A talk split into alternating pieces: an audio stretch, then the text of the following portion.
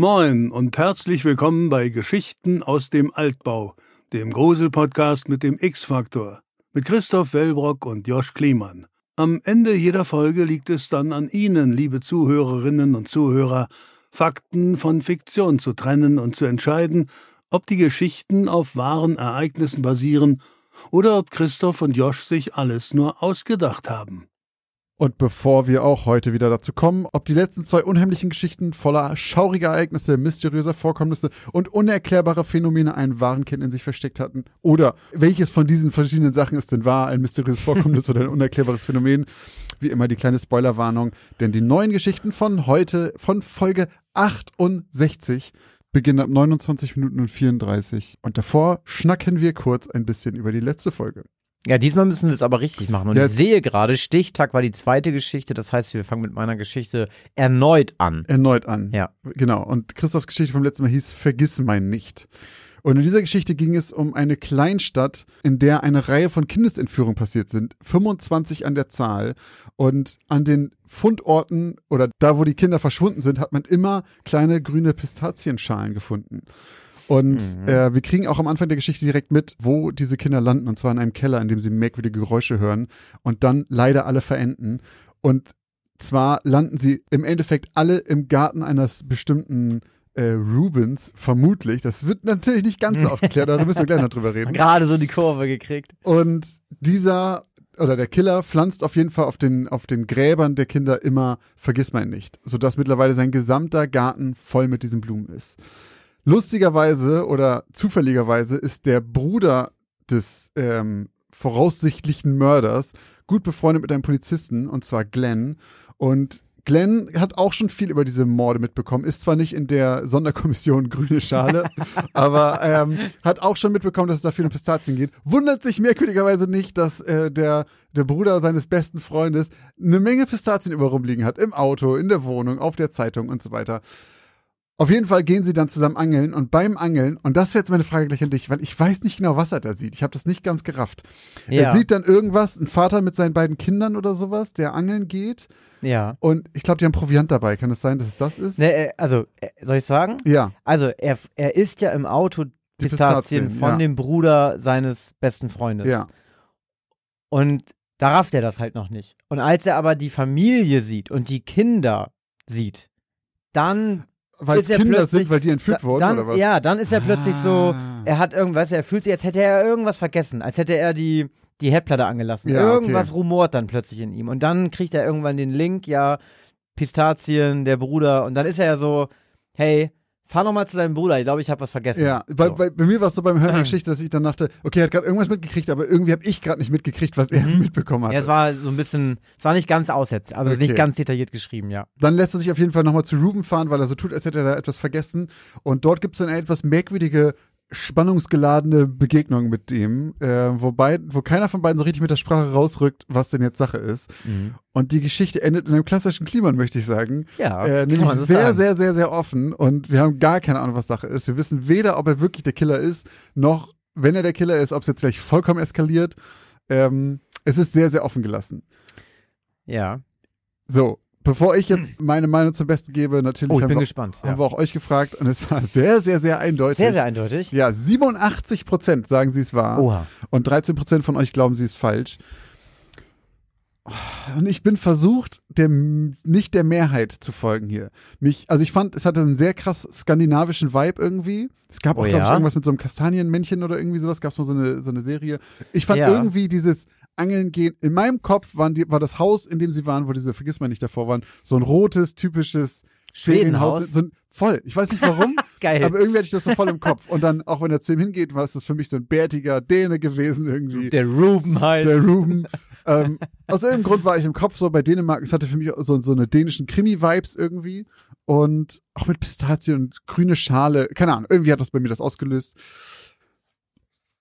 Und ich zitiere mich leider selber wieder. Davon hätte ich doch schon mal gehört. Wehe, es Vor kommt. allem aber, da muss ich dir aber wirklich widersprechen. Du bist ja nicht ganz Nicht so so firm mit True Crime Nee, das eigentlich, stimmt. ne?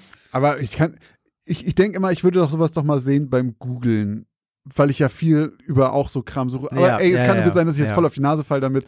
Aber ähm, wenn das jetzt gleich heißt, ist es genauso passiert, aber es hieß irgendwie, die Sonderkommission hieß braune Schale und es ging um Walnüsse, bin ich sauer. Äh, nee, aber ich, ich gehe ein Risiko ein. No risk, no fun, das ist mein Motto. Äh, ich sag, sie ist falsch. Das ist korrekt. Oh, yes! Oh. Die Geschichte ist äh, tatsächlich von vorne bis hinten ausgedacht. Aber sehr schön Ähm, ausgedacht, muss ich sagen. Schön, danke schön. Das freut mich sehr. Ich, kann, ich muss auch sagen, es waren äh, viele Leute, die auch ähm, geschrieben haben, woran sie denken mussten. Ein, nämlich einer hat nämlich auch genau wie du gerade äh, den Kastanienmörder äh, erwähnt, also von Mhm. Kastanienmännchen der Serie. Äh, dann hat jemand von, ähm, auch genau wie du schon in der Folge vom Zodiac äh, geredet, Ja. von dem Film. Das Ende halt voll, ne? Genau, und dann irgendwie Secret Window, Secret Garden von Stephen King. ich. Ähm, ich habe vor gar nicht so langer Zeit erst wieder das geheime Fenster, hieß es, glaube ich, mit, mit Johnny, Depp. habe ich auch vor nicht Und da pflanzt er nämlich auch ähm, Da pflanzt er Blumen Mais. auf. Ja, ja, pfl- ja, stimmt, Mais, aber auch da, wo er seine Frau begraben hat. ja, die liegt nachher im Maisfeld, glaube ich. Spoiler-Alarm. Ja, Spoiler Alert.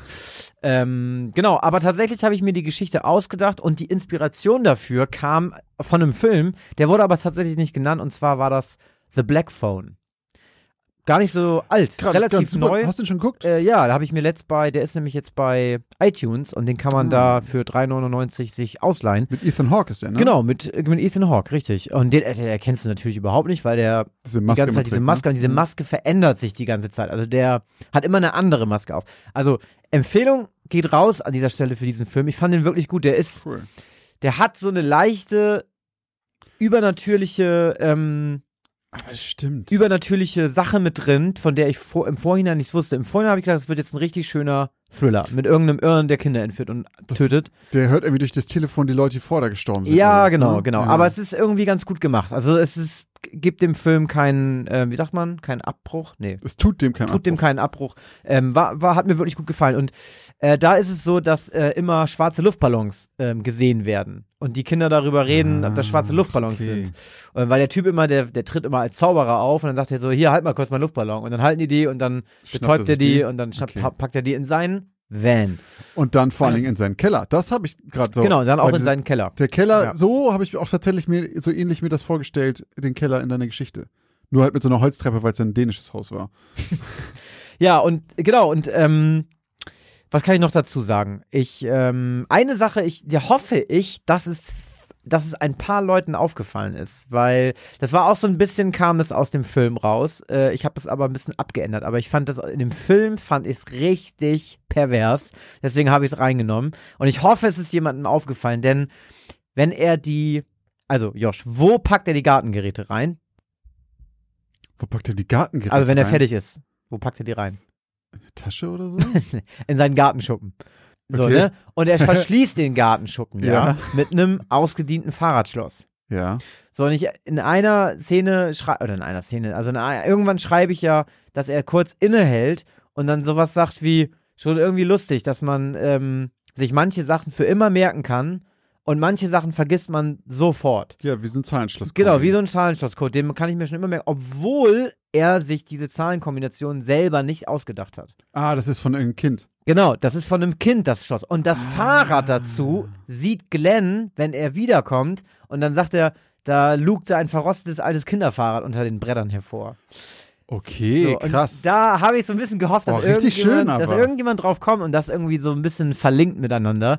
Ähm, dass, dass da eben so ein, dass da noch so ein Beweis eben auch dafür in, seinem, in seiner Garage eben liegt, dass er die Kinder hat. Und ähm, genau, das Rumpeln ist natürlich dasselbe Rumpeln, wie was Glenn nachher hört. ja. Und ähm, beim Ende, da wollte ich nicht irgendwie jetzt da ins Detail gehen. Das Einzige, was ich so versucht habe, so zu sagen, also vielleicht durch die Blume zu sagen, wo es, wie es enden könnte, ist halt, dass, ich dann zum, dass ich dann zum ersten Mal noch geschrieben habe, der über zwei Meter große Bruder seines besten Freundes und die Kellertür ist offen Ja, im ja. Halbdunkel. So, da kann man sich halt denken, was man will. Aber Habe ich ja auch, genau. aber es war halt so ein bisschen, bis zu dem Zeitpunkt war es ja immer noch so. Oder es ist eine komplett falsche Fährte und Ich habe tatsächlich gedacht, ob ich das Ende dann am Ende wirklich wie so ein bisschen so Co Comedy schreibe und dann ähm, das, das wirklich überlegt habe, das noch mehr in diese Richtung zu machen, dass es auf jeden Fall on your nose ist, das ist der und Glenn weiß es. Und dann zu sagen, Glenn hat wirklich sein fucking ähm, Leatherman da vergessen und, und der haut wieder ab. Und so. alle wissen, was da los ist. Nur Nur, Glenn ist zu nicht. blöd. Und man glaubt auch in dieser Spannung, jetzt gleich geht's knallt, jetzt Ja. gleich knallt und dann knallt halt genau überhaupt nicht. Aber er hat dann gesagt, nee, scheiß drauf. Nee, war schon gut so, Ähm, wie das jetzt war. Das war, sonst hätte ich alles umschreiben müssen mit dem, er hat dieses komische Gefühl Ja, auf der ja. Autofahrt und lalala und so.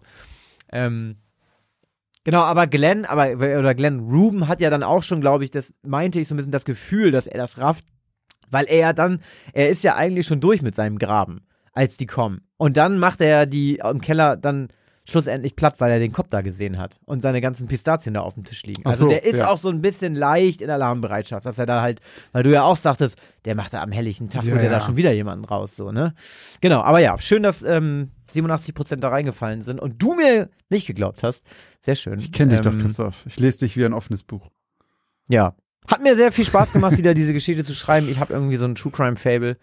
Ähm, genau wie bei ähm, Vier Jahreszeiten. Es hat mir auch sehr viel Spaß gemacht, äh, die zu Ja, schreiben. stimmt.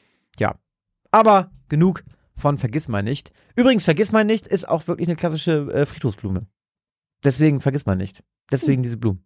Ich dachte halt Memento-mäßig. Oh, ja, und halt wegen Ja, ja. Vergiss mal nicht. Ne? Das hat halt einfach sich Hand Ach, in es Hand ist, es ist, ist doch einfach ein perfektes Bild. Oder? Es ergibt sich doch einfach perfekt. Schön. Sehr schön. Sehr schön. So, aber unsere zweite Geschichte. Stichtag. Auch ein sehr guter Titel, wie ich fand. Äh, Komme ich nämlich gleich drauf, warum ich den so gut fand. Mhm. Der hatte nämlich eine schöne Doppeldeutung. Ich fasse aber noch mal zusammen. Wir hatten einen Erbmillionär oder Erbmilliardär. Auf jeden Fall jemanden, der sehr, sehr viel Geld geerbt hat. So viel, dass er auf jeden Fall auch wirklich nie wieder in seinem Leben arbeiten muss und auch seine Frau nie mehr arbeiten muss. Segen und Fluch zugleich, denn Fluch ist, er hat einfach jetzt unglaublich viel Zeit und er weiß nicht, was er mit seiner Zeit anfangen soll. Deswegen fängt er gefühlt jeden Tag ein neues Hobby an. Und ähm, es hat irgendwer auf Instagram auch nochmal schön geschrieben, irgendwie, der ist ja auch echt mittlerweile ein ganz schöner Messi, weil er alle seine alten Hobbysachen irgendwie alle da in seinem Schuppen vergammeln lässt. Irgendwer meinte auch direkt, das erinnert die voll an ADHS, ähm, weil er halt irgendwie so, oder ADS. Weil ja, er, genau, ich glaube, der war das sogar. Ach so, den ich okay. meine. Weil er halt anfängt, irgendwie direkt wieder irgendwas vergisst, irgendwie Sachen machen will, keinen Plan mehr, irgendwas vergessen, Ja. draus 3000 Hobbys angefangen, zu viel Sachen bestellt, oh, keine Übersicht. Genau, ich habe ja schon in der Folge gesagt, so ein bisschen wie mein Vater, der auch gefühlt schon drei Millionen Hobbys hatte äh, und auch letztes Jahr oder vorletztes Jahr, glaube ich, mit dem Imkern angefangen hat. Äh, Stichwort Imkern. Das ist nämlich dann am Ende sein neues Hobby, denn mit einem lauten Aha entdeckt unser Erbmillionär, Das gut, das ne? fand ich mega geil, äh, entdeckt unser Erbmillionär ähm, einen, ich weiß nicht genau, wie der Fachbegriff ist, aber eben dieses Rauchding, womit man die Bienen so ein bisschen high macht, damit die einen nicht stechen. Bisschen Ähm, high macht. Ist, glaube ich, so, ne? ich So glaube, ein die mögen das einfach noch nicht. Die, Kinder. mögen das nicht. Ja, ja, macht die, man die, nicht so ein bisschen, macht Nee, man die nicht so ein bisschen nee, mellow? nicht. Okay. Okay, die mögen es dann nicht. Aber dann reizt man die doch, oder? Nee, ich glaube, ja, ich, du. Okay, gefährliches. Halbwissen auf dem Altbau. Kann dein, kann dein Vater uns mal schreiben? ähm, genau, er kriegt dann, also er bestellt sich dann Bienen und es kommen dann aber auch, er bestellt natürlich viel zu viele, die kommen dann auch, die werden mit dem Laster geschickt und äh, der, den fand ich, glaube ich, nämlich auch sehr, sehr gut, den Mann, den du da gesprochen hast. Ach, den LKW-Typen. Den ja. LKW-Fahrer, der sagt ihm dann auch so von wegen, ey, lass das mal mit dem Imkern so ein paar Stunden, nachdem du die Kästen da rausgetragen hast, die sind jetzt wirklich ganz schön auf Krawall gebürstet, die, die Bienchen. Ähm, aber das juckt ihn nicht, das interessiert ihn eigentlich nicht, weil er fängt eigentlich sofort an, da ähm, die Bienenkästen umzuräumen und will dann auch sofort zur Tat schreiten. Ja, vor allen Dingen auch, weil seine Frau ihn dazu drängt. Stimmt, seine Frau ist auch so ein bisschen die, ah, die, die, die Ehe ist auch im Arsch. Also die sind beide nur noch aufgrund des Geldes eigentlich zusammen und er wahrscheinlich auch, weil er keine Lust hat, sich zu trennen und sie, weil sie abhängig ist von seinem Geld. So schreibst du es zumindest. Und ähm, sie macht ihm dann Druck und sagt, jetzt hau die Bienen hier weg und komm in eine Pötte. Ich habe keine Lust, dass die hier stehen. So, und dann fängt er an. Und ähm, das Blöde ist, dass dieses Rauchding nicht funktioniert, weil da eben was fehlt. Da ist ne, etwas nicht drinne. Und sein Bienenanzug, sein Imkeranzug ist aufgeschnitten. Und während er quasi diese Bienen versucht, da umzuvölkern und mit denen zu imkern und so, sein, sein Ding da halt durchzieht, fangen die an, in seinen Anzug zu fliegen und ihn dann am Ende tatsächlich auch tot zu stechen. Also die stechen ihn wirklich tot und ähm, wahrscheinlich kriegt er dann irgendwie so einen anaphylaktischen Schock oder so und erstickt höchstwahrscheinlich. Und du sagst dann eben am Ende eben, ja, ja, oh, da hat wohl jemand, das sieht aus, als hätte jemand mit der Schere reingeschnitten und da fehlt dieses Teil und eigentlich weiß man da schon, was Sache ist und dann kommt aber auch seine Frau, sieht ihn und ruft dann, sagst du, sie ruft dann aber erst ein paar Stunden später den Notarzt, wenn es alles schon vorbei ist. Also sind wir uns eigentlich ziemlich sicher, sie hat dieses Rauchding da rausgenommen und sie hat den Anzug aufgeschnitten und hat da kalkuliert, dass ihr Mann da stirbt. Das Einzige, was ich mich jetzt ja frage, ist, das habe ich damals ja schon gesagt, dass ich das schon geglaubt habe. Aber du hast es jetzt auch nochmal gesagt, dass sie zu ihm gesagt hat, "R- weg mit den Bienen. Mhm. Aber sie wo, konnte ja eigentlich gar nicht wissen, dass die jetzt angestachelt sind, oder? Sie stand dabei, während der LKW-Mann. Ach, sie war dabei? stand schon draußen, hat zugeguckt. Also wenn sie das alles mitkeilt, weil dann hätte sie ja, dann hätte sie aber ja schon, also hat sie dazwischen dann den Bienen. Okay, mache ich gleich. Ich sage erstmal, was die Leute gedacht haben. Also, bei, es war ähnlich wie bei mir, äh, nur mit einer 10% Abweichung eigentlich. 77% haben geglaubt, dass es eine wahre Geschichte ist und 23% glaubten das Gegenteil. Zurück zu meiner Theorie, die ich ja schon letztes Mal geäußert habe. Okay, also wenn du jetzt sagst, sie stand dabei bei dem LKW-Fahrer, Ja. und sie hat das dann so mit einkalkuliert, von wegen, wenn er sich jetzt drum kümmert, dann sind die richtig sauer. Mhm. Hat sie dann denn Zeit gehabt, das dann zu machen? In dem Moment geht er rein, zieht sich andere Klamotten an und kommt wieder raus, geht in den Schuppen und dann kommt sie Ah. Dann ihm war das entgegen. so ein Ad-Hoc-Ding. und dann kommt sie ihm entgegen mit einer Schere noch. So, und dann war das was auch noch so halb im Affekt. Hm. So Gelegenheit macht Mörder mäßig. Wer kennt es nicht, das Sprichwort? Oder? Ja. Hier passt es ganz gut, ne? Ja, ich habe ja gesagt, dass ähm, das bestimmt eine wahre Geschichte war. Jetzt allerdings. Nee, jetzt ruder ich zurück. Tatsächlich. Weil das ein Gelegenheitsding war ja, oder was? ja. Das ist mir zu doll. Das, das ist zu doll. Das, das, so viele Zufälle kann es nicht geben. Dass der dann auch noch stirbt. Ah, jetzt bin ich in der Klaps, in der Zwickmühle. Jetzt bin ich in der Klaps. In der, Zwe- jetzt bin ich in der Zwickmühle. Ich war mir wirklich sicher, dass, also, wenn das so ein von langer Hand geplant, so ab dem Moment, wo die Bienen waren, und dann habe ich gedacht, vielleicht hatte der sogar noch eine Allergie und sie wusste davon und so und mh. Aber wenn das jetzt so ein, so ein Gelegenheitsding war, dann fasse ich mich kurz und sage, das ist- hast du dir ausgedacht. Hast du gerade nochmal die Kurve gekriegt. Wirklich? Ja, ah, ich mir ausgedacht. ah, Schwein gehabt. Ey, Aber eine, aber nochmal, also eine geile Art und Weise eigentlich. jemanden So, umzubringen. also, weil ich hätte jetzt mal gesagt, wie ich das letztes Mal gesagt habe, wie hätte man das denn bitte rausfinden sollen? Ja, ich habe auch extra nochmal gegoogelt eine Weile, weil ich dachte so, nicht, dass es doch so einen Fall gibt und mir, mir dann gesagt wird von wegen, ja, ist aber doch vielleicht wahr, weil es gibt ja so einen Fall. Ich habe keinen gefunden. Ich habe nichts gefunden Ja. mit bewusster Mord durch Bienen, durch Sabotage oder irgendwie. Ja, gut, aber wenn du eh das schon nicht im Kopf hattest, als du die Geschichte geschrieben hast, dann ist ja so oder so Ja, ausgedacht. aber so, man also. hätte einen anderen Hintergrund Ja, dazu okay, erzählen können. Okay. Ähm, ganz kurz als Easter Eggs, die Namen Thomas hat wer geschrieben auch, ne? Mit Macaulay Culkin, ne? Ja. Das ist ja, also das ist ja wirklich göttlich. Das ist ja wirklich mal ein sehr, sehr, also es ist mir natürlich überhaupt nicht aufgefallen. Demjenigen, den das da, da habe ich, da wollte ich noch drauf eingehen. Also, und das stimmt? Ja, also der Name Unfassbar. Thomas kommt von äh, Macaulay Culkins Charakter, den er spielt in dem Film My Girl, wo er durch Bienenstiche stirbt. Das ist krank. Und Anna, seine Frau, ist die Schauspielerin von Vader Sultanfuss, die das, das Mädchen, spielt. äh, wird gespielt von Anna Klumsky, ähm, daher der Name Anna. Krass. Aber ich fand Vader einfach. Vielleicht eines der besten Easter Eggs in äh, Geschichten aus dem Altbau. Ach Mensch, danke. Das finde ich geil. Ich, find, das ich finde ich, habe wirklich ich hab geil. ganz großen Respekt vor der Person, die das äh, gehört Ja, hat also und dachte Chapeau. so, ach Thomas, das ist doch aus My Girl. Hut ab, da kam sie her. Respekt, dass du es rausgefunden hast. Was die Auflösung angeht, dadurch, dass ich mir ausgedacht habe, habe ich da natürlich nicht so viel zu erzählen.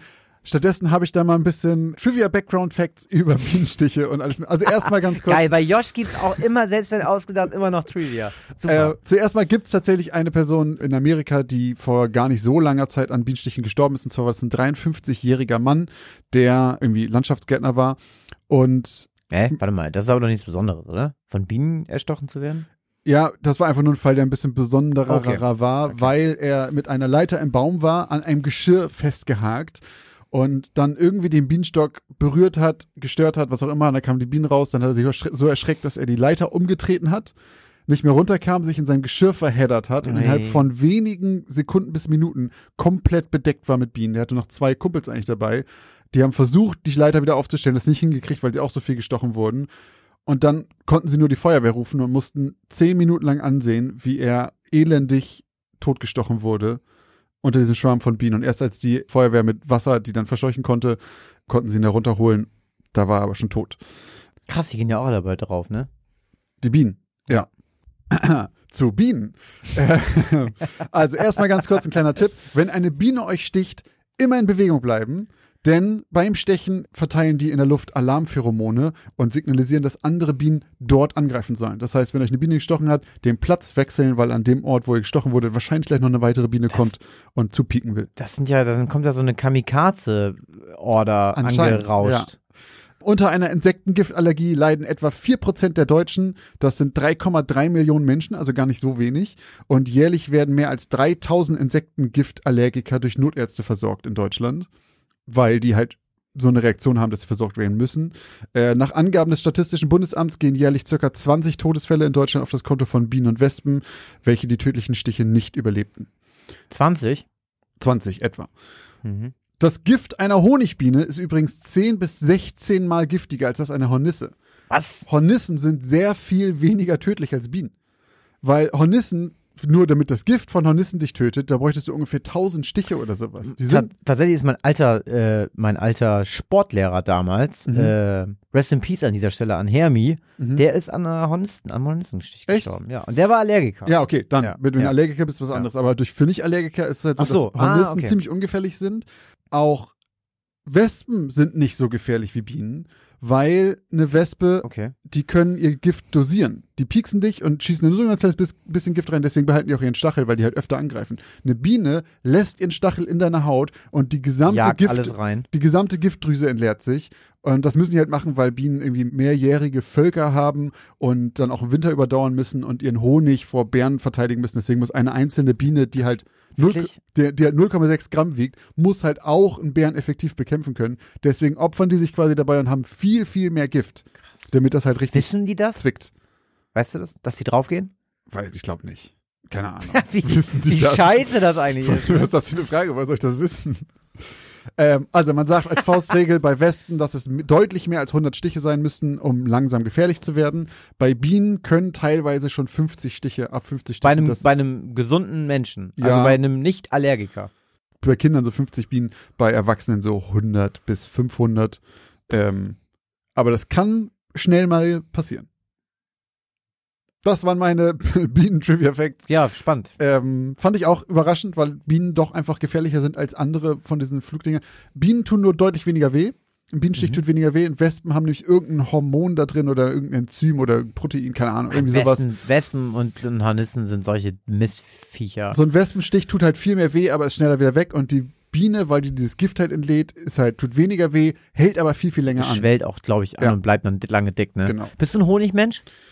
So ein kleines Honigbienchen? Ein Honigmäulchen? Honigmäulchen? äh, gar nicht mal so. Also ich, in Tee voll gerne. mhm. Ähm, in so, Sal haben wir noch nicht schon mal drüber geredet? In Salatdressing und sowas mache ich das auch gerne. So Salatdressing zu Sü zum Süßen mit Honig, auch voll geil. Aber ich würde niemals einfach ein Brot mit Honig beschmieren irgendwie. Nee, da bin ich auch raus. Also mal, hab das Gefühl, was wir ich haben ja Stream geil mal drüber finde, geredet. das Irgend- kann, das kann gut sein. Also, ich habe einen richtigen Lifehack, Alter, Okay. für, für Bienen. Ich habe Für das, Bienen? Äh, für Honig. Okay. Ähm, wenn man nämlich mal, ich habe das mal, also ganz selten habe ich das mal, dass ich so, so einen Hustenanfall manchmal habe, nachts. Also so, so, also nicht so richtig so Anfallmäßig, aber dass ich immer wieder husten und mich räuspern muss. Also so, So einen trockenen Hals einfach. das geht einfach nicht weg. Und dann hat meine Freundin mir irgendwann vor Jahren mal gesagt, hau dir mal einen Löffel Honig rein, so einen Teelöffel Honig. Und das funktioniert. ja, das schleimt den Hals voll. Ja, und das zieht alles, also manchmal hast du ja zum Beispiel ein Haar oder Krümel, die so noch hier irgendwo drauf liegen, die nicht Ach, weggehen. das zieht das mit zieht runter? das alles mit runter. Ah. Mega geil. Und ich mach's leider nicht. Ich sollte es vielleicht machen, habe ich gelesen und auch schon ganz oft gehört. So ein Teelöffel Honig am Tag soll ähm, das Immunsystem ganz Ja, gut ist machen. auch entzündungshemmend, glaube ich, oder irgendwie sowas. Weil du dann ja quasi auch die Pollen und so aus deinem, also wenn der Honig regional, also so wirklich regional, regional ist von Imkern aus deiner Gegend, dann kriegst du halt die Pollen und alles. Ah, Die, die ähm, auch in deiner Gegend sind. Genau, schon, die, ah. die nimmst du dann quasi auf. Das soll ganz smart sein. Hm. Ja, Okay. falls ihr Honigfans sind, falls ihr imkert, Falls ihr aus der Honigindustrie seid und äh, nach Christophs Plä- Plädoyer hier ein bisschen Werbung bei uns schalten wollt, sagt mal Bescheid. nee, aber ähm, wer die äh, Imker und Imkerinnen unter euch, äh, schreibt uns gerne bei Instagram oder schreibt uns eine E-Mail von euren Geschichten. Wie oft wurdet ihr schon gestochen? Gab schon gefährliche Momente? Äh, wie schützt ihr euch? Und wozu sind diese komischen Rauchdinger wirklich da? genau, machen sie die benebelt oder ähm, nur verscheuchend. Mein Vater hat mir das mal erklärt.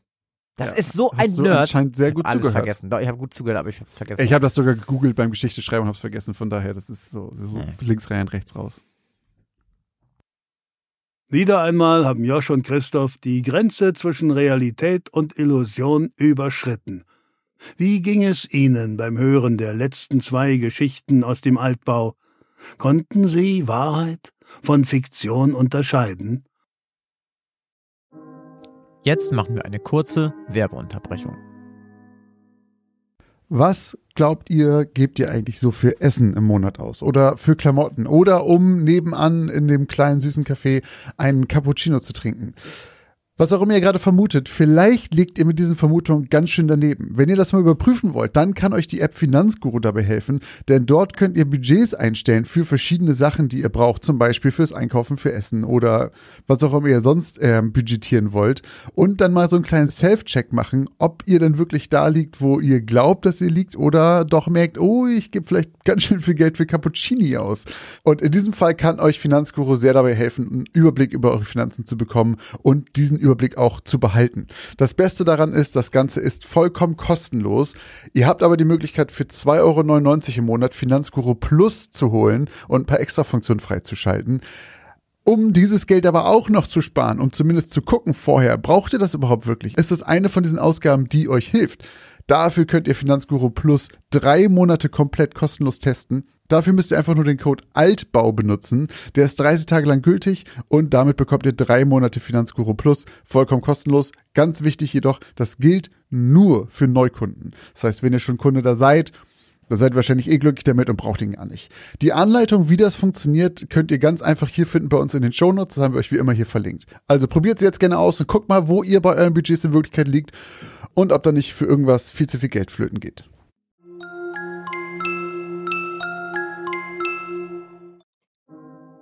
Und jetzt geht's auch schon weiter mit den neuen Geschichten. So, dann machen wir weiter. Heute bleiben wir in der richtigen Reihenfolge. Geschichte. Ui, jetzt muss ich aber rechnen. 100, 100, das ist jetzt 68. 126. 67 mal 2 sind 136. 134, 135. 136? Nein. Meines 136. Wir haben 67 Geschichten. Dann ist doch 67 Folgen, A2 Geschichten. Ah, okay, 100 134 Geschichten. Jetzt kommt deine. 135. 135. Du hast recht. Geschichte 135. Alter, das ist ganz schön viel. Und rein. Meine Geschichte, die Geschichte 135, heißt Medium.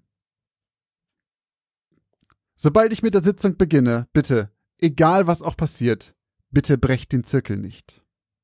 Mit diesen Worten ergriff die dunkelhaarige Frau namens Margaret die Hände ihrer Sitznachbarn, die es ihr gleich taten, bis alle fünf Personen, die um den kleinen runden Holztisch saßen, einen vollständigen Kreis bildeten. Die kleine Gruppe bestand aus drei Frauen und zwei Männern. Doch während vier von ihnen sichtlich nervös waren, schloss Margaret in aller Ruhe ihre Augen, um sich zu konzentrieren. Zwischen ihnen stand ein Stativ auf dem Tisch, auf dem eine alte Glühbirne thronte, die schwach orangerotes Licht auf die angespannten Gesichter, die sie umringten, warf. Der Raum, in dem sie sich befanden, war klein. Alte Bücherregale zierten die Wände und engten die Gruppe noch weiter ein, als es der Raum ohnehin schon getan hätte. Margaret räusperte sich. Angestrengt kniff sie ihre geschlossenen Augenlider zusammen. Zu viel Licht, sagte sie bestimmt. Zögernd unterbrach ein Mann den Kreis aus Händen und erhob sich knarzend von dem Stuhl, auf dem er gesessen hatte. Nervös schlurfte er zum Lichtschalter am Rande des Raumes und dimmte das Deckenlicht noch weiter herunter, so dass die kleine Glühbirne zwischen ihnen als die einzige Lichtquelle verblieb. Vor den Fenstern waren dicke Vorhänge, die jeden Lichtstrahl der eigentlich hellen Mittagssonne von draußen in sich verschluckten und sich weigerten, die Insassen des Raumes an der hellen Wärme teilhaben zu lassen. Tiefe Schatten zeichneten sich auf den Gesichtern der fünf Personen ab, die jetzt nur noch von schräg unten in flammenden Farben von der alten Glühbirne beleuchtet wurden. Der Mann setzte sich wieder und sie schlossen den Kreis ihrer Hände erneut. Ich werde nun beginnen, hörten sie Margits Stimme in der warmen Dunkelheit sagen. Selbst in dem schwachen Licht konnten sie ein schmales Grinsen auf ihrem Gesicht erkennen. Es kann gefährlich werden. Die restlichen Teilnehmer warfen sich verstohlene Blicke zu. Angst lag in ihren Augen. Der Griff ihrer Hände festigte sich. Margaret legte den Kopf in den Nacken. Sie atmete tief ein und noch tiefer aus. Sie gab ein leises Stöhnen von sich. Ein Murmeln. Es klang, als ob sie angestrengt wäre. Sekunden, vielleicht sogar Minuten lang bewegte sie ihren Kopf in leicht kreisenden Bewegungen, während sie angestrengt stöhnend und ächzend nach etwas zu suchen schien. Ich kann dich kaum verstehen. Bitte rede etwas lauter, sagte sie plötzlich in die Stille des Raumes, die nur vom gelegentlichen Knarzen der wackeligen Stühle unter den anderen nervös hin und her rutschenden Teilnehmern erfüllt wurde. Wieder entfuhr ihr ein angestrengtes Stöhnen. Einer der Teilnehmer schüttelte kaum merklich die Schultern. Ein kalter Hauch war über seinen Nacken geflogen. War es plötzlich Kälte hier drin geworden? Ich kann dich kaum verstehen, wiederholte die Frau. Ich weiß. Ich weiß, aber du musst etwas lauter reden. Urplötzlich ertönte ein lautes Knallen. Beinahe hätten die Teilnehmer der Sitzung ihre Hände schützend über ihre Köpfe geworfen, wenn sie diese Hände nicht mit eisernem Griff ineinander verkrampft hätten. Stattdessen entfuhr ihnen nur ein lauter Schrei der Überraschung und ihre weit aufgerissenen Augen richteten sich wieder auf Margaret. Dann spürten sie, wie ihre Hände zu zittern begannen. Nein, es waren nicht ihre Hände. Der komplette Tisch zwischen ihnen begann zu erbeben. Erst leicht und kaum merklich, dann immer intensiver. Ruhig, wir sind nur hier, um dir zu helfen, ertönte die Stimme der Frau erneut, dieses Mal jedoch in einem etwas weniger ruhigen Ton. Ein Ruck ging durch den Tisch, der sich mit einem Mal beinahe 40 Zentimeter zur Seite schob und drohte einen der Teilnehmer, einen älteren Herren, von seinem Stuhl zu schmeißen. Schreiend zog er an den Händen seiner Nachbarn, um weder den Kreis zu unterbrechen noch das Gleichgewicht zu verlieren. Keuchend schoben sie den Tisch zurück auf seine Ausgangsposition, ohne ihren Handkreis zu brechen. Doch kaum stand er wieder mittig zwischen ihnen, fing er bereits erneut an, leicht zu vibrieren. Das Vibrieren erwuchs wieder zu einem Rütteln, so stark, dass die Lampe in der Mitte des Tisches trotz des stabilen Stativs drohte umzukippen. Dann wurde es schlagartig still. Der Tisch hatte aufgehört, sich zu bewegen. Niemand wagte es auch nur laut zu atmen. Es tut weh, durchbrach die Stimme der Frau leise die erleichternde Stille und gab den anderen damit nicht lange Zeit durchzuatmen. Es tut weh, wiederholte sie, doch dieses Mal angestrengter, aufgebrachter. Ihr Gesicht verzog sich schmerzhaft.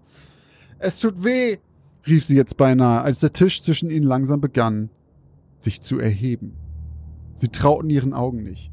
Hören Sie auf, rief der ältere Mann über das Wehklagen der Frau hinweg, seine Augen auf den Tisch gerichtet, dessen Füße sich bereits zwei Zentimeter über dem Boden befanden.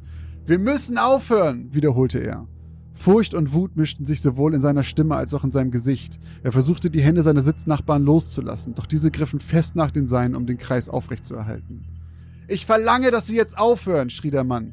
Lass ihn nicht los, brüllte eine andere Teilnehmerin voller Angst von den ungesehenen Konsequenzen, die das Brechen des Kreises haben könnte. Zwischen ihnen allen rief Margaret immer wieder, es tut weh, es tut weh. Der Tisch schwebte mittlerweile mehr als fünf Zentimeter über dem Boden. Brüllend riss der ältere Mann sich los und sprang von seinem Stuhl auf. Ein gellender Schrei entfuhr Margaret, der Tisch krachte zu Boden und sie ließ ihren Kopf erschöpft auf denselbigen sinken. Totenstille. Keuchend schnappte der alte Mann nach Luft. Auch die anderen Teilnehmer wischten sich den kalten Schweiß von der Stirn. Auch die Temperatur in dem Raum stieg wieder merklich an und das fröstelnde Gefühl verließ sie. Angeschlagen hob Margaret ihren Kopf und schaute in die ängstlichen Augen der vier Personen, die für die Seance zu ihr gekommen waren. Sie hatte ihnen versprochen, Kontakt zu den Toten aufnehmen zu können. Schließlich war Margaret ein Medium. Doch konnte sie in ihren Augen sehen, dass sie etwas mehr bekommen hatten, als sie vermutlich erwartet hatten. Äh, es tut mir leid, ich, ich wollte den Zirkel nicht brechen. Ich, stammelte der ältere Mann vor sich hin und zückte entschuldigend sein Portemonnaie. Natürlich zahle ich trotzdem. Es war ja nicht Ihre Schuld, dass die Sitzung, naja, Sie wissen schon. Mit diesen entschuldigenden Worten und einem verteidigenden Lächeln zog er einen Haufen Scheine, die er scheinbar vorher bereits abgezählt hatte, aus seiner Geldbörse und legte sie auf eine kleine Kommode am Rande des Raumes. Beschämt ging er rückwärts aus dem Zimmer und nickte Margaret zu. Die anderen Teilnehmer taten es ihm zögerlich gleich. Alle vier Besucher nahmen ihre Jacken von den Kleiderständer im Flur, bedankten sich noch einmal ausführlich bei Margaret und verließen ihr Haus. Margaret konnte sie selbst durch die Haustür, die sie hinter ihnen ins Schloss fallen ließ, noch laut über das eben erlebte Tuscheln hören. Sie beobachtete durch ein kleines Fenster neben der Tür, wie sie nach und nach in ihre Autos stiegen und davonfuhren. Bis auf den jungen Mann. Nachdem alle anderen weg waren, stieg er plötzlich wieder aus und ging zurück zu Margarets Haustür. Sie öffnete sie und die beiden küssten sich. Der neue Trick mit dem Tisch ist einfach genial, sagte Margaret aufgeregt zu ihrem Mann Tom. Selbst ich habe mich beinahe ein wenig erschreckt. Zeig mir noch mal, wie du es machst. Schlagartig wurde aus dem verängstigten Gesicht des jungen Mannes ein breites Grinsen. Na gut, Maggie. Er drängte sich an ihr vorbei in das Zimmer, in dem sie noch eben mit den drei Fremden gesessen hatten. Pass auf. Du drückst ganz doll mit den Händen auf den Tisch und ziehst ihn zu dir. Dann drückst du deinen Schuh fest an eines der Tischbeine und hebst das Bein. Und es sieht aus, als ob der Tisch schwebt. Zumindest wenn es dunkel genug ist, lachte Margaret beim Anblick des Schuhs an einem der Tischbeine. Im Hellen sieht's aus wie ein ganz billiger Trick. Billiger Trick, schnaubte Tom und nickte zu dem Haufen Geldscheine auf der kleinen Kommode. 3000 Dollar Trick wohl eher. Beide lachten und küssten sich erneut, als eine Stimme die traute Zweisamkeit durchbrach. Ich hätte es wissen müssen. Das ist ja wohl die Höhe. Dieses Mal war es Margaret, die vor Schreck einen kleinen Sprung machte. Das Paar wirbelte herum. Der ältere Mann aus der Sitzung stand im Türrahmen, in seiner Hand ein Rucksack, den er offensichtlich zuvor hier vergessen hatte. Wie war er hereingekommen? Hatte sie vergessen, die Haustür hinter Tom wieder zu verschließen? Doch sie hatte keine Zeit darüber nachzudenken. Schon trat der zuvor so verängstigte Mann, wutentbrannt und aggressiv, ein paar Schritte nach vorne. Die Augen, die noch vor wenigen Minuten angsterfüllt durch den Raum geflogen waren, fokussierten Margaret nur mit einem finsteren Blick voller Abschaum und Erzürnung. Noch ehe sie etwas sagen oder machen konnte, stand er direkt vor ihr, hob seine Hand und schlug ihr fest ins Gesicht. Während Tom sich nur verdattert wegduckte, hallte das Klatschen durch den kleinen Raum. Margaret stolperte nach hinten und stürzte. Dabei knallte sie mit dem Kopf gegen eines der Bücherregale. Sofort sackte sie in sich zusammen. Doch als der Mann sich gerade Tom zuwenden wollte, fing Margaret an zu zittern. Ihr Körper verkrampfte sich, schüttelte sich wild hin und her. Beide Männer starrten sie bewegungslos an. Dann flog Margarets Kopf ruckartig nach hinten und ein kehliger Schrei entfuhr ihr. Ihre Augen waren plötzlich weit geöffnet und stierten an die Decke. Dann öffnete sie den Mund. Sieben Sonnen und sieben Monde werden vergehen, bis das Feuer sich entfacht. Der Tod schwebt über dir. Er wohnt in deinen Wänden.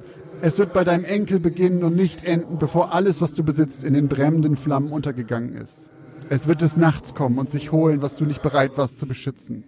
Wehe dem, der sich weigert, die Zeichen zu erkennen.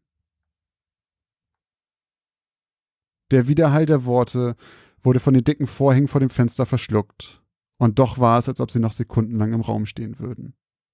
Wie leblos sackte Margaret erneut in sich zusammen. Ihr Kopf fiel schlaff nach vorne und verblieb dort regungslos hängen. Mit weit aufgerissenen Augen ging der ältere Mann langsam rückwärts aus der Tür, machte dann auf dem Absatz kehrt und lief zu seinem Auto. Mit quietschenden Reifen fuhr er davon. Tom sah ihm noch kurz verdattert nach, als Margaret sich plötzlich wieder regte. Wow, war das Einzige, was Tom nach einigen Sekunden von sich geben konnte, als er sich zu ihr runterbeugte und sich ihre Wange besah. Wow. Wie hast du das gemacht? Woher hast du diese Stimme? Und warum hast du mir nie davon erzählt, dass du das kannst? Verdutzt versuchte Margaret ihren Blick auf Tom zu konzentrieren. Was gemacht? Was ist passiert? Er ist weg, Maggie. Er kann dich nicht mehr hören, sagte Tom schmunzelnd. Doch Maggie beharrte darauf, nicht zu wissen, wovon ihr Mann redete. Selbst als er rekapitulierte, was geschehen war. Sie konnte sich an nichts erinnern, was nach dem Schlag passiert war, und tat Toms Gerede als Unsinn ab. Zumindest bis es zehn Tage später an ihrer Tür klingelte. Als sie öffnete, blickte sie wieder dem Mann entgegen, der ihr vor fast zwei Wochen einen Schlag verpasst hatte, der sie das Bewusstsein verlieren ließ. Sie wollte die Tür gerade erschrocken wieder zuschlagen, als sie die Tränen in seinen Augen sah. Entschuldigen Sie, ich. Ich wollte mich bei Ihnen bedanken. Margaret stutzte. Mittlerweile war Tom neben mir aufgetaucht. Mein Enkel. Er wohnt seit ein paar Monaten bei mir. Der alte Mann war sichtlich aufgeregt und beschämt. Ihre Worte vor zehn Tagen gingen mir einfach nicht mehr aus dem Kopf. Woher wussten Sie von meinem Enkel? Nach mehreren Tagen habe ich es einfach nicht mehr ausgehalten. Ich habe die Wände in seinem Zimmer überprüfen lassen. Ein Schwelbrand. Alte Kabel haben seit Wochen in den Wänden gebrannt. Hätte ich nichts getan, man hat mir gesagt, es wäre wohl nichts mehr zu retten gewesen. Er wäre nicht mehr zu retten gewesen. Schluchzend griff er nach Margarets Hand und drückte sie dankbar. Er sah ihr noch einmal in die Augen. Danke.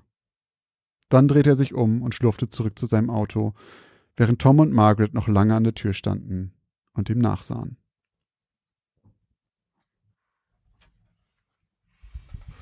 Heieiei, das war ja hier eine Achterbahnfahrt der Gefühle bei mir. Auf, äh, also, also, also. Also, anfangs war ich so, oh, das geht immer wieder hier, aber in eine ganz geile Richtung. Die gefällt mir aber sehr gut hier mal wieder. Schöne, übernatürliche äh, Mediumsgeschichte. Am Anfang habe ich sogar gedacht, dass es ein Hexenzirkel ist. Ähm, und dann alles nur Lug und Trug. Zwei Betrüger. Äh, wobei ich mal eben eine Inhaltsfrage stellen muss. Ja. Hätten die nicht sowieso Kohle gekriegt von denen? Also warum ist das ein Betrug? Klar, die lässt da ein bisschen den Tisch wackeln, aber die Leute sind ja sowieso schon da und bezahlen. Ja, gut, aber das spricht sie dann herum, dass das ziemlich cool war und dass da Ja, okay. so. Da musste ich aber ist ja schon direkt, besser, als einfach zu sagen, oh, ups, hat nicht funktioniert. da musste ich direkt an die drei Fragezeichen wieder denken. Und zwar meine Lieblingsfolge, die drei Fragezeichen und der Poltergeist. Ist eine gute genau das wird da Das gemacht. ist eine sehr gute Folge, ja. Ähm, ja, und dann, was ist das eigentlich für ein Macker? Da kommt einer rein und boxt seine Frau um und er steht daneben Ach, und dann sagt er auch noch, und dann sagt er auch noch, wow, Maggie, mega. Was ist das denn für eine Bockwurst? Tja, und dann hat sie am Ende doch noch irgendwie, ist sie am Ende doch noch ein richtiges Medium und hat sogar noch äh, für ein Happy End gesorgt. Schönes Ende auch. Ja, war, war, war, mal, war, war, eine sehr, war eine sehr schöne runde Geschichte. Hm. Man könnte auch sagen, man kriegt da vielleicht sogar so ein paar X-Factor-Vibes. Oder? Also sie war, das war eine Geschichte aus dem Altbau. Das war eine Geschichte, das war wirklich eine Geschichte aus dem Altbau. Ja. ja, das stimmt. Das war so eine klassische Geschichte aus dem Altbau irgendwie. Ja. Bin ich bei dir. Gut gefallen. Aber jetzt bin ich dran mit zurücklehnen und entspannen, einfach mal zuhören und lass dich mal ein bisschen was. Oh ja. Äh, wer gut, wer gut, wer sehr gut zugehört hat, gerade in der letzten, in den letzten zwei, drei Minuten vielleicht, je nachdem, wie viel da jetzt geschnitten wird, ähm, der weiß jetzt schon, um was es geht. Zumindest um das Thema. Wer sehr gut zugehört hat. Aber das kann man nicht wissen. Das kann man, das kann man erst am Ende der Folge wissen. Oh, jetzt muss ich aber kurz überlegen. Kann ich das wissen? Ich weiß nicht, habe ich dir das Thema verraten? Ich bin mir nicht ganz sicher. Dir wird's Oh, okay, jetzt habe ich eine Idee. okay. Okay, ich bin gespannt. Okay, sag's am Ende nach der Geschichte. Ja, okay. Meine Geschichte heute 136 Oh. lautet Zug um Zug. Gut gelaunt wachte Wendy am Mittwochmorgen auf und blinzelte grinsend durch die glasklare Scheibe ihres sonnendurchfluteten Fensters. Es war Ferienbeginn und die 14-jährige Schülerin freute sich auf zahlreiche unbeschwerte Wochen ohne Pauken und Ausschlafen. Als Wendy noch etwas verschlafen aus dem Bett torkelte, war es bereits 11.15 Uhr. Huch, schon so spät? quiekte sie, zog sich an und eilte die Treppe hinunter, um in der Küche zu frühstücken. Natürlich Cornflakes, wie eigentlich jeden Morgen. Der Grund für Wendys Eile war ihr heutiger Ausflug.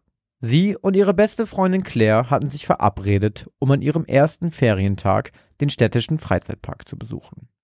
Kettenkarussell, Achterbahnfahren und ganz viel Zuckerwatte standen auf dem Programm. Und Wendy und Claire freuten sich schon seit Tagen darauf. Als Wendy gegen 12 Uhr immer noch beim Frühstück saß, wusste sie, dass sie es niemals pünktlich um 12.30 Uhr zum Treffpunkt schaffen würde, und sie bekam ein schlechtes Gewissen. Hey Claire, tippte sie in ihr Handy. Ich komme etwas später. Meine Mutter braucht meine Hilfe. Dahinter setzte sie noch einen genervt aussehenden Emoji und drückte anschließend auf Senden. Die Antwort ließ nicht lange auf sich warten. Kein Problem. Dann verschieben wir es einfach auf 13 Uhr. Du bist die Beste, textete sie und wandte sich wieder ihrer App zu, während sie sich einen Löffel bunter Getreideflakes in den Mund schob. Ihre aktuelle Lieblings-App war im Übrigen auch nicht ganz unschuldig an der Verspätung. Denn anstatt zu frühstücken, scrollte Wendy viel lieber durch die unendlich vielen kurzen Videos, die ihr zufällig vorgeschlagen wurden. Ironischerweise landeten an diesem Morgen jedoch zahlreiche Videos in ihrem Feed, die sie an diesem Tag eigentlich lieber nicht gesehen hätte. Denn schreckliche Unfälle auf Jahrmärkten oder entgleiste Wagen einer Achterbahn waren nicht unbedingt das, was man vor einem Ausflug in einen Freizeitpark sehen wollte. Verschreckt drückte die Schülerin auf die Sleep-Taste ihres Handys und ließ es anschließend in ihre Tasche gleiten. Danach stellte sie ihre Schüssel in die Spüle und verließ das Haus, um zumindest zur zweiten verabredeten Zeit pünktlich zu sein. Als sie am abgemachten Treffpunkt angekommen war, schaute sie sich verdutzt nach Claire um. Doch es schien so, als wäre ihre beste Freundin jetzt diejenige, die zu spät war. Denn außer Wendy saß nur eine alte Frau auf der Bank unter der alten Eiche, welche Wendy und Claire schon seit Jahren als Treffpunkt diente. Schau mal, Mädchen. krächzte die Alte, unvermutet, als Wendy sich wieder mit ihrer App auf dem Smartphone beschäftigte. Da hat wohl einer beim Parken nicht aufgepasst. Wendy ließ ihr Handy sinken und blickte zu der alten Frau herüber, die mit ihrem knorrigen Finger auf die andere Straßenseite deutete und dabei heiser kicherte. Dort war ein Mitarbeiter eines Abschleppdienstes gerade damit beschäftigt, einen schwarzen SUV mit Hilfe einer Seilwinde auf seine Ladefläche zu ziehen. Wie spannend. Flüsterte sie ironisch und wollte gerade wieder ihre Aufmerksamkeit auf ihr Handy richten, als sie plötzlich ein knallendes Zischen vernahm und sah, wie der SUV rückwärts die Ladefläche runterholte und krachend in einen Hydranten rasselte. Au, Backe! brach sie jetzt aus ihr heraus, und sie schaute grinsend zu der alten Frau, die sich ihr jetzt zugewandt hatte und sie ernst anstarrte. Das Seil ist gerissen. Und die Handbremse war wohl nicht angezogen oder kaputt, sagte sie tonlos. Ein Glück, dass nur ein Haufen Blech dran hing. Ja, antwortete Wendy und wusste nicht, was sie noch sagen sollte. Halbautomatisch senkte sie sofort wieder ihren Kopf und schaute auf das flimmernde Display ihres Handys. Als sie es ein paar Minuten später wieder in ihrer Tasche hatte verschwinden lassen, um ihre Freundin Claire zu begrüßen, bemerkte sie, dass die Frau verschwunden war, und sie war verdutzt, dass sie nichts davon bemerkt hatte. Und? Schon nervös? fragte Claire. Ach Quatsch, ich liebe den Rummel und den Nervenkitzel erst, antwortete Wendy. Wir müssen unbedingt in die alte Holzachterbahn, die noch genauso läuft wie vor 70 Jahren. Machen wir, aber nur, wenn wir vorher Zuckerwatte essen. Darauf freue ich mich ehrlich gesagt am meisten. Abgemacht, zwinkerte Claire, und die beiden Mädchen stiegen lachend auf ihre Räder. Eine gute halbe Stunde brauchten die beiden, bis sie das Gelände des Freizeitparks erreicht hatten. Schon von draußen war das Kreischen der Gäste und das Rattern der Fahrgeschäfte zu hören, und Wendy spürte jetzt ein harmloses Kribbeln von Vorfreude in ihrem Bauch. Sie schlossen ihre Räder an und reihten sich danach in einer Schlange der zahlreichen kleinen Eintrittshäusern ein. Nur zehn Minuten später durchschritten sie dann endlich das Drehkreuz des McKinley Parks und Wendy stieg sofort der Duft von frischem Popcorn und Lokomotivenrauch in die Nase. Sofort wurde die nächstbeste Bude mit Zuckerwatte angesteuert und die zwei Freundinnen schlenderten mit ineinander gehakten Armen zufrieden über das riesige Gelände des Parks.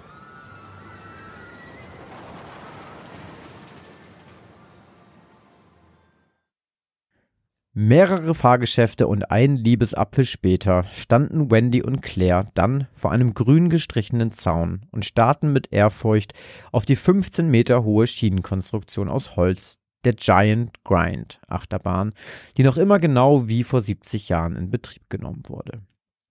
Natürlich waren 15 Meter hohe Abfahrten im Vergleich zu den neueren Achterbahnen nichts Besonderes mehr. Allerdings mussten die Wagen des Giant Grinds vor der Einfahrt in den Bahnhof noch manuell von einem Mitarbeiter gebremst werden, was definitiv den Charme und Thrill ausmachte, den diese Attraktion versprühte. Aufgeregt schlängelten sich die zwei Mädchen durch das bunte Treiben vor dem Eingang des Fahrgeschäfts und passierten den ebenfalls aus Holz gebauten Eingang der Achterbahn, der ein bisschen aussah wie der Eingang zu einer alten Mine aus dem wilden Westen. Glücklicherweise gab es gerade nur einige wenige Besucher und somit konnten die zwei über die Metallgeländer klettern, die bei größeren Menschenmassen zur Bildung einer Schlange im Zickzack dienen sollten. Kurz bevor sie den kleinen Bahnhof der Achterbahn erreichten, drehte Wendy sich noch einmal um und sah, dass eine Gruppe von deutlich jüngeren Schülern, die sie vom Sehen aus der Schule kannte, ebenfalls gerade damit beschäftigt war, die Geländer zu überwinden. Während Wendy und Claire am Bahnsteig darauf warteten, dass sie in einen freien Wagen einsteigen konnten, beobachteten sie, wie die Züge des Giant Grind die steilen Abhänge hinunterrasten und wieder in den Bahnhof hineinratterten. Der Mitarbeiter, der ganz am Ende eines Zuges hinter dem letzten Wagen auf einem kleinen Podest stand, war nach jeder Einfahrt schweißgebadet und Wendy konnte sich kaum vorstellen, wie anstrengend es sein musste, den ganzen Tag einen fahrenden Zug einer Achterbahn zu bremsen. Jetzt war es nur noch ein Zug, dann waren sie und Claire an der Reihe und konnten einsteigen. Allerdings nur, wenn sie ganz hinten mitfahren würden. Denn da die meisten Gäste des Parks am liebsten ganz vorne sitzen wollten, bildeten sich im vorderen Bereich des kleinen Bahnhofs längere Schlangen. Ist mir eigentlich egal, wo wir sitzen, versicherte Claire Wendy, und Wendy nickte ihr bestätigend zu. Dann ratterte der zweite grün lackierte Zug der Anlage, auf den die beiden gewartet hatten, mit insgesamt fünf Wagen, in denen jeweils sechs Leute Platz hatten, mit funkensprühender Bremse in die kleine Halle ein, und Claire und Wendy konnten endlich einsteigen. Zu ihrem Unmut wurden jedoch die restlichen vier Plätze ausgerechnet mit den etwas anstrengenden kleineren Kindern gefüllt, die Wendy am Eingang bei den Geländern entdeckt hatte. Gibt Schlimmeres, Wendy, tröstete sie Claire, und die beiden drückten ihren eisernen Sicherheitsbügel herunter. Wendy rutschte plötzlich unruhig hin und her. Das Kribbeln vor Aufregung in ihrem Bauch war jetzt so stark, dass sie kaum ruhig sitzen konnte.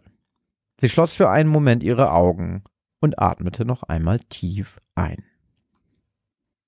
Doch bevor sie losfuhren konnten, kam noch eine rothaarige Frau mit einer auffällig orangenen Brosche aus dem kleinen Kontrollhäuschen der Anlage, um noch einmal alle Bügel auf ihren Schließmechanismus zu überprüfen. Nachdem sie den letzten fünften Wagen kontrolliert hatte, zeigte sie ihrer Kollegin einen nach oben zeigenden Daumen und ein lauter Ruck ging durch den Zug. Es ging also endlich los. Langsam setzte sich die Kette aus den fünf Wägelchen in Bewegung und holperte geräuschvoll über die Schienen der Holzkonstruktion. Gleich zu Beginn ging es steil bergauf, denn das Highlight, die 15 Meter hohe Abfahrt des Giant Grind, wartete auf die Fahrgäste bereits direkt am Anfang der Strecke. Langsam, ganz langsam, im Schneckentempo, wurde der tonnenschwere Zug den Steilhang von einem Seil hinaufgezogen. Dabei ratterte der Haken unterhalb des Wagens über die an der Schiene angebrachten Speerhaken des Rückrollsystems. Das typische Geräusch einer Achterbahn. Wendy und Claire sahen sich an. Beiden stand der Schrecken ins Gesicht geschrieben. Sie schauten hinter sich und sahen den Mitarbeiter der Anlage an der Bremse sie freundlich angrinsen. Gleich geht's abwärts, sagte er in bedrohlichem Ton, und die beiden Mädchen drehten sich schnell wieder um. Allmählich hatte der Großteil des Zugs den Steilhang überwunden und die vordersten Wagen rollten bereits langsam ein kurzes gerades Stück auf den steilen Abhang zu. Gleich hatte es auch der letzte Wagen mit Wendy, Claire und den Kindern geschafft. Nur noch ein kurzes Stück. Doch dann knallte es plötzlich.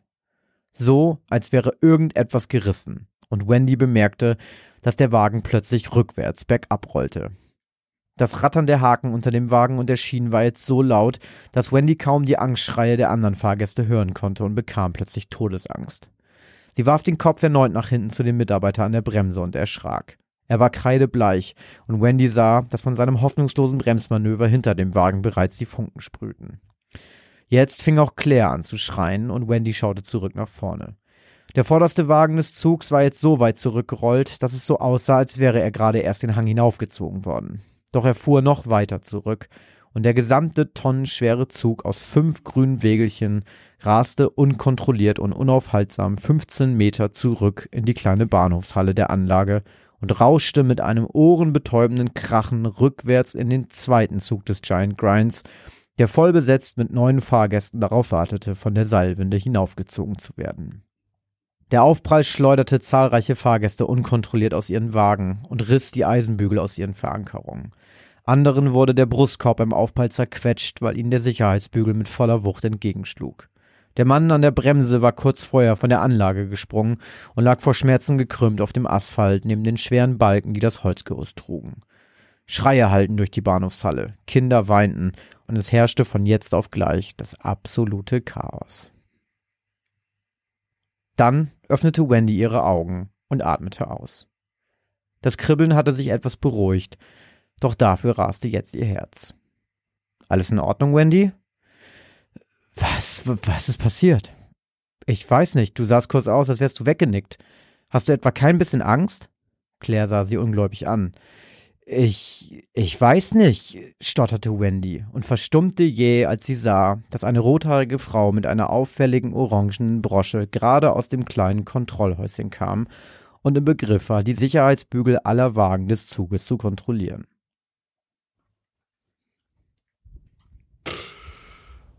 Ah, Mensch, das erinnert mich doch an was. also, ich möchte ganz kurz vorweg sagen, mit der Brosche, als du die Brosche erwähnt hast, habe ich gesagt, okay, es gibt zwei Möglichkeiten. Entweder kommt sie gleich noch in der Geschichte vor und hat eine Relevanz innerhalb der Geschichte, oder es ist das, der Beweis dafür, dass die Geschichte wahr sein muss, weil irgendeine echte Person dann hm. diese Brosche hat. Diese Brosche hat. Bevor sie aufgewacht ist, dachte ich, okay, dann ist die safe wahr und es ist ein Unfall irgendwo. Und dann, als sie dann aufgewacht ist, da musste ich natürlich, wie wahrscheinlich auch die eine oder andere Person da draußen, an eine Reihe von Filmen denken, die da heißt Final Destination. Oh. Sehr schön. Ich finde es witzig, dass wir beide so einen, so einen gewissen Twist drin hatten heute. Ja. ist es ja dann doch ganz anders gelaufen. Vielleicht. Obwohl, wissen wir gar nicht, ne? Stimmt, das Ende ist ja, die ist ja gar nicht ausgestiegen. Wir wissen gar nicht, wie es ausgegangen ist. Nee. Okay. Aber äh, bist du drauf, also was glaubst du denn war der Hinweis des Themas? nee, ich hab's falsch gedeutet. Ich dachte, weil du gesagt hast, du zauberst auch gleich. Und dann dachte ich ganz kurz, oh, da gibt's irgendeine Zaubershow Ah, auf dem okay, Jahrmarkt. okay. Es war eine Achterbahnfahrt der Gefühle. ah, okay, das habe ich natürlich. Ja, ja, gut, da hätte ich. War ein wirklich ein sehr kleiner Nebensatz.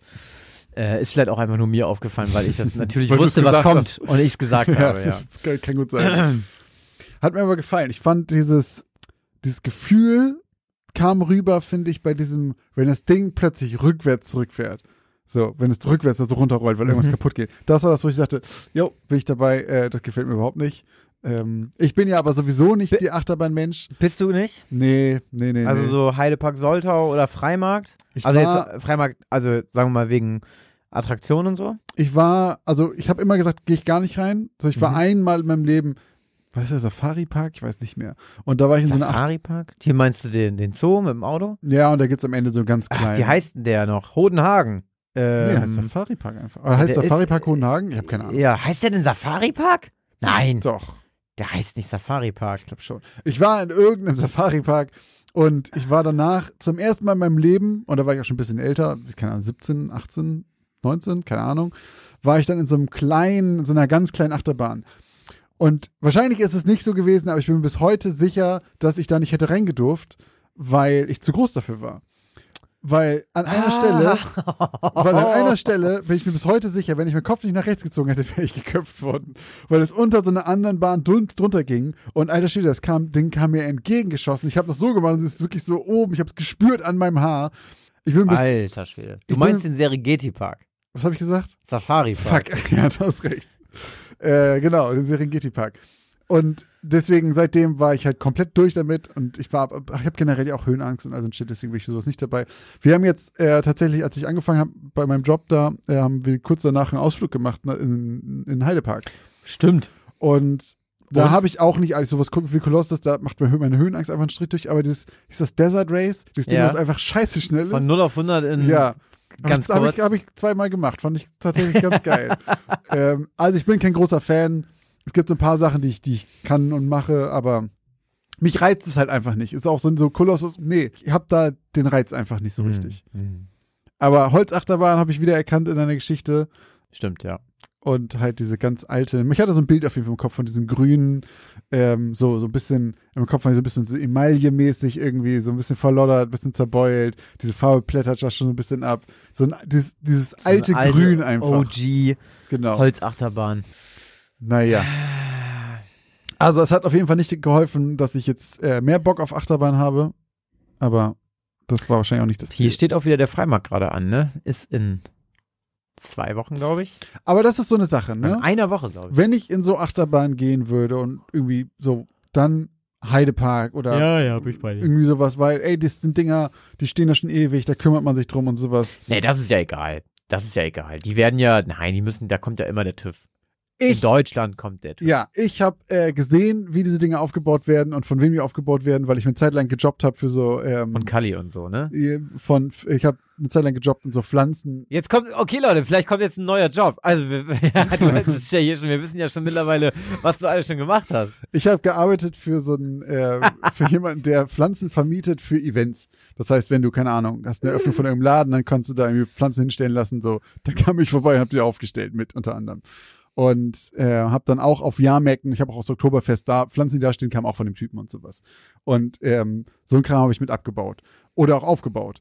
Und da habe ich halt gesehen, wer das aufbaut und wie sie es aufbauen und auf was für alten Holzklötzen das steht. Offensichtlich wird das abgenommen, das wird schon legit sein, so möchte ich gar nicht Ja. bezweifeln. Aber wenn du eh kein allzu großes Vertrauen in sowas hast und dann Ja. kommst du da hin und siehst du, dass das halt auf so drei alten morschen Brettern steht und das ganze Ding irgendwie von so drei Hyopies zusammengeklöppelt sind, die so drei unterschiedliche Sprachen auch alle sprechen. Ja gut, aber wenn die das einfach die ganze Saison machen, dann haben die dann sitzen die Hand. Wie gesagt, es gibt ja auch keine Unfälle hier in Deutschland da. Äh, so deswegen gut, so gut wie nicht, ne? deswegen glaube ich schon, dass das stimmen wird. Aber wie gesagt, für mich war es halt eben ähm, der ein Tropfen auf dem heißen Stein, nee, der, Tro- der Tropfen, der es fast zum Überlaufen gebracht hat. Tropfen in den Stein hüllt. Welchen willst du haben? Welches Sprichwort? Äh, es war ein Tropfen auf jeden Fall. so viel ist mal sicher. Ich glaube, der einzige Grund, warum ich äh, auf so Rummeln, also jetzt, ich meine, ich war noch nie auf dem Oktoberfest, habe ich auch nicht vor, dahin zu gehen, aber ähm, Freimarkt ist ja nun mal in Bremen und warum ich da nie fahre, ist einfach, weil mir das zu teuer ist. Weil da jedes Fahrgeschäft irgendwie 10 Euro kostet und ich, ich, ich bin unfassbar gerne früher damit gefahren. Ich hatte als Kind eigentlich immer den Bummelpass auf dem Freimarkt. Der Äh, Bummelpass, geil. der Bummelpass, den kann man damals, konnte man damals immer im Weserkurier kaufen und dann hast du äh, relativ wenig, relativ wenig Geld dafür bezahlt und dann hattest du immer, ich glaube, zwei oder drei Fahrgeschäfte auf einer Karte, okay. konntest dir aber immer nur eins aussuchen dann. Also das war dann zum Beispiel so, sagen wir mal, da war dann die Schiffschaukel drauf, die Olympia-Achterbahn und der Skywolf oder so. Also drei, entweder oder Dinge. Genau, so drei relativ Mhm. ebenbürtige Fahrgeschäfte. Und dann gab es halt ganz viele davon. Es war irgendwie immer so gutes Balancing eigentlich. Also das hatte ich als Kind eigentlich regelmäßig. Und war auch echt, ich war im Warner Brothers Movie World, ich war im Heidepark, ich war, ich glaube, ich war nur im Europapark noch nie. Ansonsten Ja, war im Phantasialand. Haben wir da nicht den Europapark Superfan irgendwie? Ähm, Stimmt, ja. Irgendwer hat uns auch mal geschrieben wegen Europa. Wir Ja, wir ja schon haben- mal Freizeitpark und irgendwer heißt auch irgendwie EP, EP irgendwas. Rust oder so. Ja, ja, ja, doch, du hast Ähm, recht. wir haben hier irgendwo einen Europapark Superfan. Ja. Schöne Grüße gehen raus an dieser Stelle. Ja, von mir auch. Aber fr früher war ich immer ein Riesenfan, bin am liebsten auch sitzen geblieben und nochmal gefahren. Mittlerweile muss ich sagen, finde ich es alles lame und langweilig. Das Coolste am, am Rummel und an diesen Fahrgeschäften sind diese Chips. Ich habe jetzt irgendwie gestern oder Ja. vorgestern hat irgendwer bei mir im Instagram ja, ich weiß auch, wer das ist. Denise von OMR.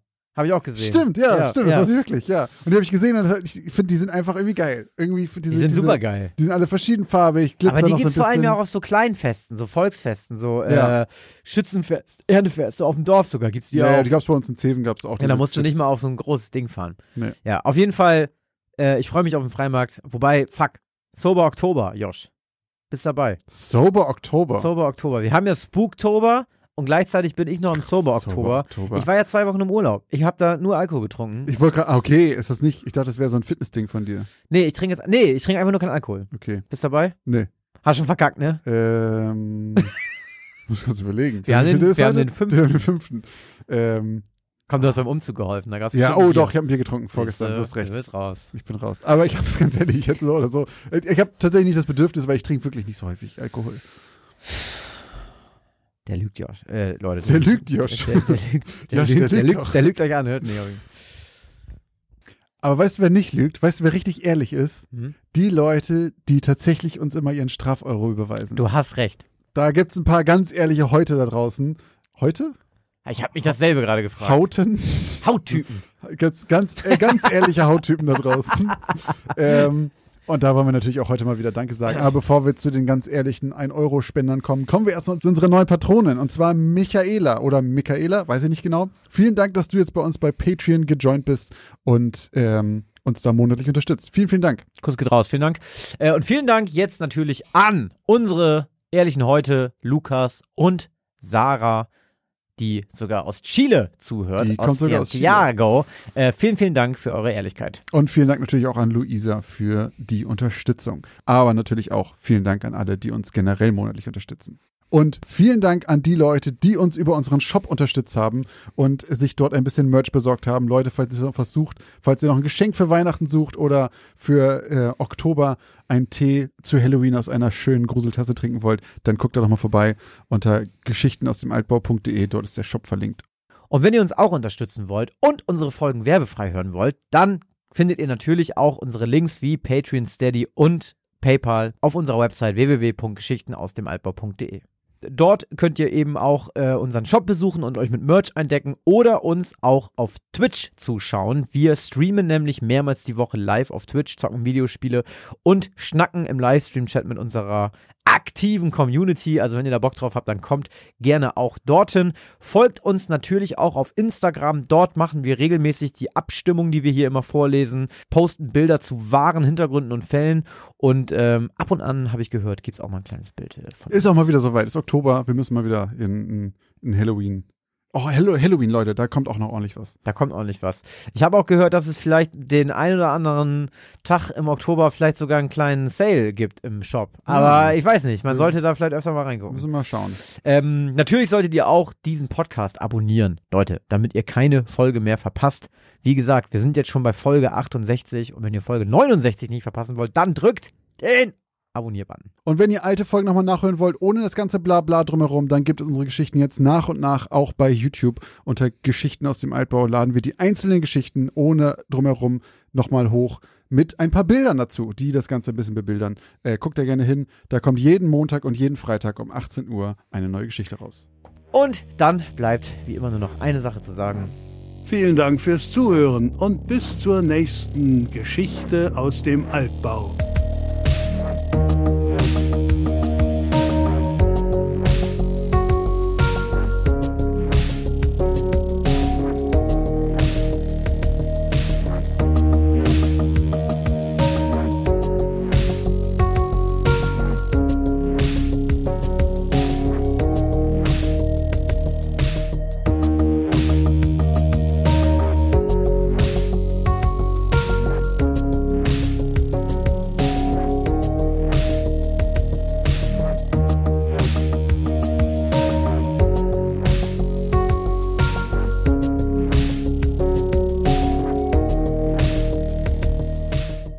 Geschichte 135 heißt Medium. Wie du mich schon anguckst. Leute, mittlerweile ist das so, Joshs Bilder und Josh Titel sind immer so ein bisschen, Josh ist mittlerweile immer so ein bisschen Die schüchtern. sind, die sind immer Work in Immer so. Progress bis Freitagmorgens um 5 Uhr. Medium. Mein Steak hätte ich gerne Medium. Wie fandst du die Geschichte? Auch eher so Medium. Das würde ich niemals sagen.